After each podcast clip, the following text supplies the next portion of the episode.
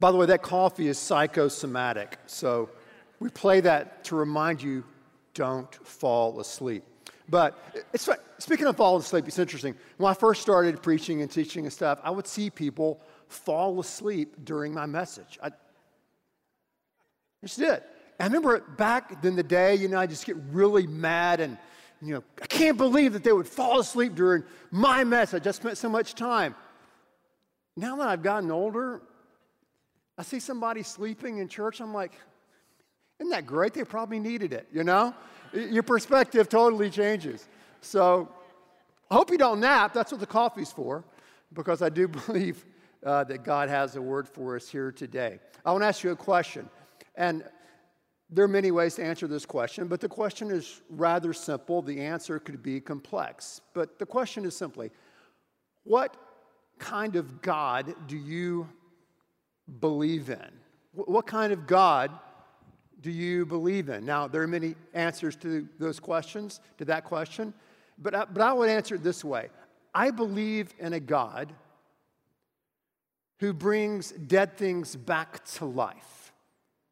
That, that is the kind of God that I believe in. And so, as, I observe what's happening in, in our nation, in our world, and within the church today, I really believe that we have some things in our society, we have some things in our church that over the last, I don't know, several decades have basically died. They're dead. And for the future of the church and for the future of our culture, they need to be resurrected. They need to be brought back to life. So there are three things we're looking at. We looked at one last week. The first thing we need to resurrect is personal responsibility. You have to take responsibility for the one and only life that you've been given. I have to take responsibility for my life. Now, we're going to look at the second thing today, and we'll look at number three next week. So, where do we start today? Well, let's start with a story. Um, one of the greatest writers, maybe the greatest writer in the history of the United States, was a guy by the name of Ernest Hemingway. And Hemingway wrote a short story many years ago called The Capital of the World. And in this particular book, he tells a story about a distraught father who is alienated from his son. And the father is so depressed, he's so sad, he's so desperate for reconciliation that he puts out an ad in this newspaper. The setting of this story is in Spain. So he puts out an ad in this large Spanish newspaper, and the ad is very simple. It says, Paco, meet me Tuesday at noon at the Hotel Montana. All is forgiven. Love, Papa. Now, the name Paco, kind of like John or Mike in our culture, is a very common name. So when Tuesday rolled around, there were 800 young men by the name of Paco that showed up waiting for their forgiving father.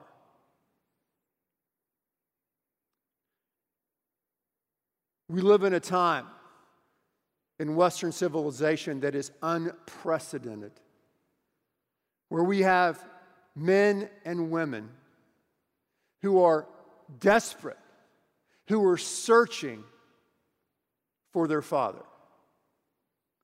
40% of all children in our country alone grow up without a father in the home.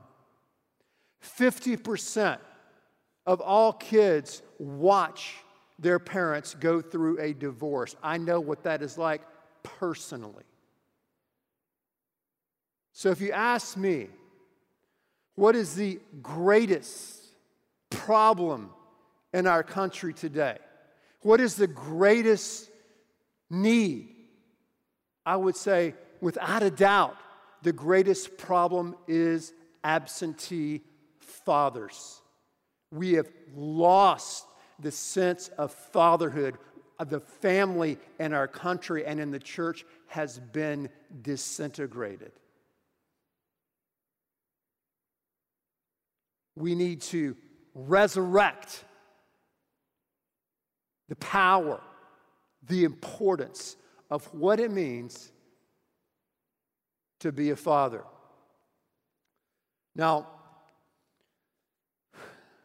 there, there's an obscure story that I found years ago, and I, I didn't really see it for many years, but there's an obscure story in the book of Genesis, which is the first book in the Bible, that I think gives some insight to the critical importance of fathers. Remember last week we talked about Joseph you know, and how Joseph was someone that, regardless of his circumstances, regardless of his suffering and the injustices, he took personal responsibility. Well, Joseph's dad was Jacob, and his, and his mom was Rachel. And here's a story about them in Genesis chapter 35, verse 9. Okay? Genesis is the first book in the Bible, so all of us here can find it. If you have a Bible, turn to Genesis chapter number 35. It said, when Jacob came back from Padan Aram, God appeared to him again, and God blessed Jacob. And he said to him, Your name is Jacob. And his name means trickster or slickster. You know, he's a slick guy. He said, Your name is trickster. It's Jacob. But I'm going to change your name, God says. You will no longer be called Jacob. Your new name will be Israel. So God named him Israel which means one who struggles with God. So check out verse 16, skip down to 16. It says, Jacob and his group left Bethel, and before they came to Ephrath, Rachel began giving birth to her baby, which would be Joseph's baby brother. She was having a lot of trouble with this birth, and she was in great pain. And when the nurse saw this, she said, don't be afraid, Rachel. You are giving birth to a son. But Rachel died while giving birth to the son.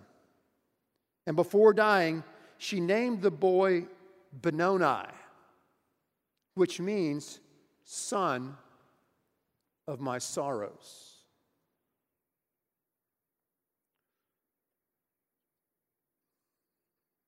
The problem in this story and the problem with a lot of us in our culture today and in the church today is that we have not been named by our fathers.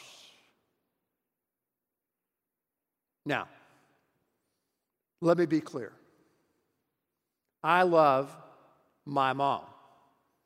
I'm here today breathing, completing sentences, basically in the English language, because of my mom. Her blood is in me, her DNA is in me, uh, her prayers and her sacrifice are in me. Her life lives on in me to this day. You can call me a mama's boy. I don't care. Sue me. Okay? I had a great, godly Christian mom. Well, I love my mom.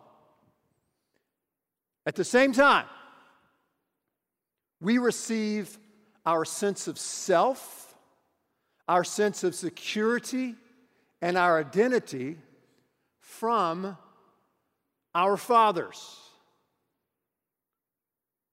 You are who your father says you are. That's the way God set it up. That's the way God designed it that we would grow up in a home where we would know the love, the security, the discipline of a strong but kind father.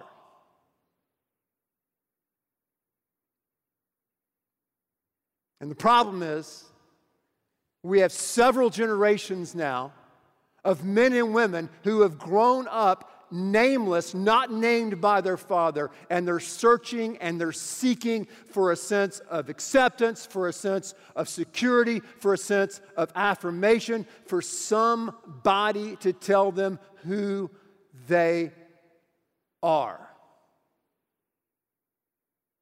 Benoni, son of my sorrows.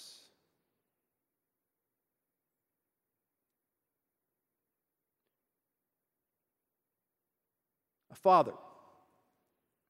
A father's job is to give a sense of acceptance, to give a sense of security, to give a sense of affirmation to their sons and to their daughters. That's what fathers do. And as fathers fulfill their role, they are trying to reflect, though imperfectly, the nature and character of God.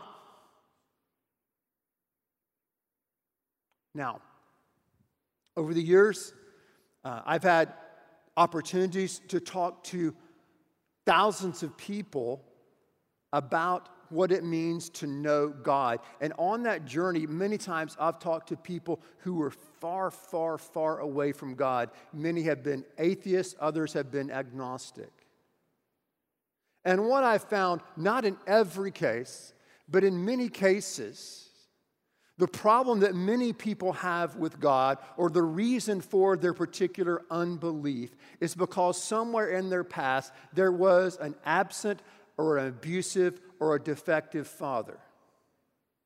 As a matter of fact, there was a, a book written uh, years ago by a professor of psychiatry at NYU named Dr. Paul Vitz. He wrote a book called Faith of the Fatherless. And in this book, he traced the history, the family of origins from many famous atheists, philosophers, thinkers, dictators, uh, Jean-Paul Sartre, Albert Camus, um, you know, Mao Zedong, Adolf Hitler, you name it. And you can go back into their past, and almost in every single case, you find an abusive or absentee or a dad who simply wasn't there. So his premise is, is that many people take the negative and hurtful and harmful experiences they had as a child with the dad, and they go on as an adult to project that onto God. So many times I've discovered the same thing in talking to people that the reason for their unbelief is not intellectual, it's emotional, it's personal, it's psychological. So, what was your father like? What was your dad like? Did he affirm you? Did he bless you? Did he prepare you for the rugged realities that life holds for all of us? What was your father like? And is there any chance that maybe you're taking some of that negative stuff and projecting that on to God the Father. You know, it's interesting that many times when, when, we, when I talk about issues like this, knowing uh, how difficult and how challenging it is to be a single parent mom, to be a single parent dad. That may be the most challenging job in the world. And I think sometimes when you hear a message like this, you're like, man, this is just so discouraging. Because, you know, my situation's so difficult because of what happened in our family. And, and you know, let me say this. In, in so many, many stories, and over three decades of serving this church now, some of the greatest dads and greatest fathers I know, I know grew up in homes that had a horrible dad. So, so the idea that, well, I have a single parent family now, the dad's out of the picture, the father's out of the scene, therefore, you know, my kid's gonna be messed up and they're gonna be on drugs and they're gonna be in jail and everything's gonna be a big hot mess. That is not necessarily the case. Again, I've seen it time and time and time and time again. I think about my friend James, uh, whose uh, father cheated on his mom and left the family. And James said inside of himself, Listen, I am not going to do that. I am going to do things differently. And he is a phenomenal father and a phenomenal dad with two great kids.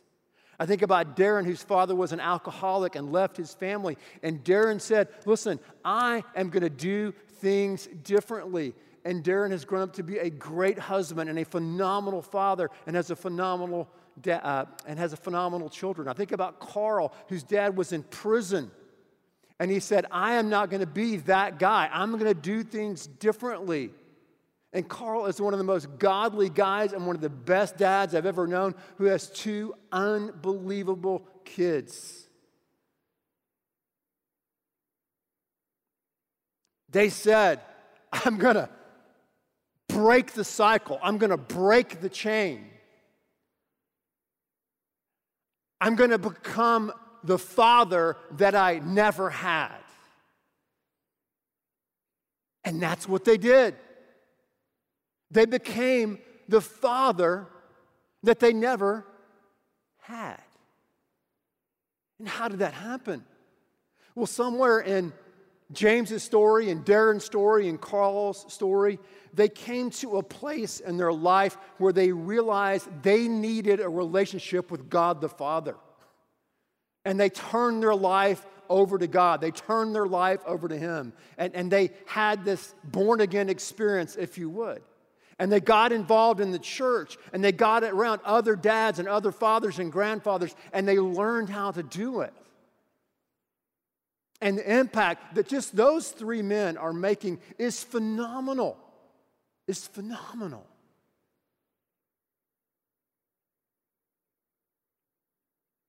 It's my challenge.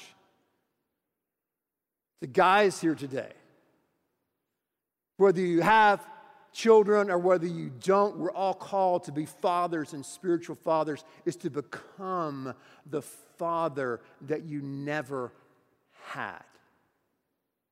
Become that guy, become that father. Because there are people looking at you and your job. There are people looking at you in school. There are people who will look to you and you will become another father in their life. We all have a biological father, our first father, but we all choose our second father. And as a follower of Christ, you have a responsibility, I have a responsibility to become that guy, to become a man, to become a father, to take responsibility for our lives, and to be a blessing to others, and to stop that cycle that's going on and on and on in our society today. Become the Father. Become that guy that you never had.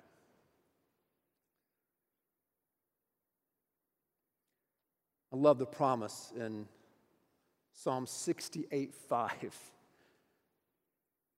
God says, I will be a father to the fatherless. I will be a father to the fatherless. That's kind of the gospel, isn't it? God, the Almighty, powerful God, sends His Son. His Son lives and dies and rises again that we might know God as our Father. Jesus, teach us to pray. Jesus said, Our Father that art in heaven. The early Christian creed, we believe in God the Father Almighty. That's how we grow. That's how we're affirmed as men, as women, it's when we get in contact with the ultimate heavenly Father. No father can perfectly reflect the character of God. We're all broken and cracked and flawed. But God the Father can show us his heart. God the Father can affirm us. God the Father can give us that identity and name us and tell us who we are. Awesome. It's what it means to be adopted into God's family. I now have a new identity. I'm, I'm, a new person. I have a new family. I am now with Christ. I am in Christ. He is my forgiveness, my righteousness, my hope, my connection to the Father, my security. My name is not rejected. My, my name is not unacceptable. My name is not failure. My name is someone who is beloved and forgiven by the Father. And this Father sends me out to make an impact with my life, the one and only life that He's given me.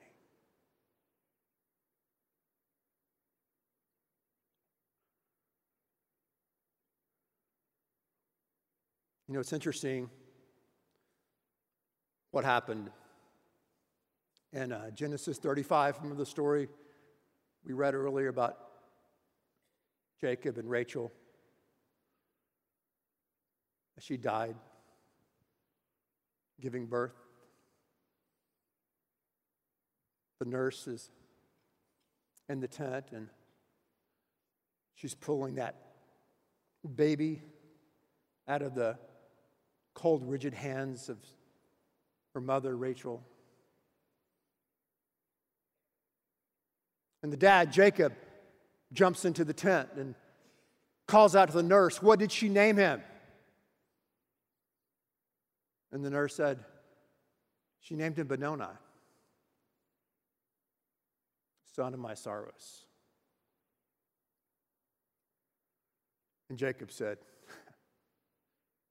His name will not be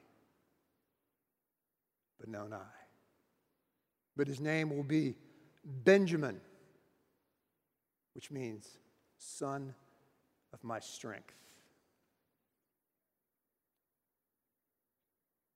And it's through the tribe of Benjamin that came the kings and the royalty of the nation of Israel.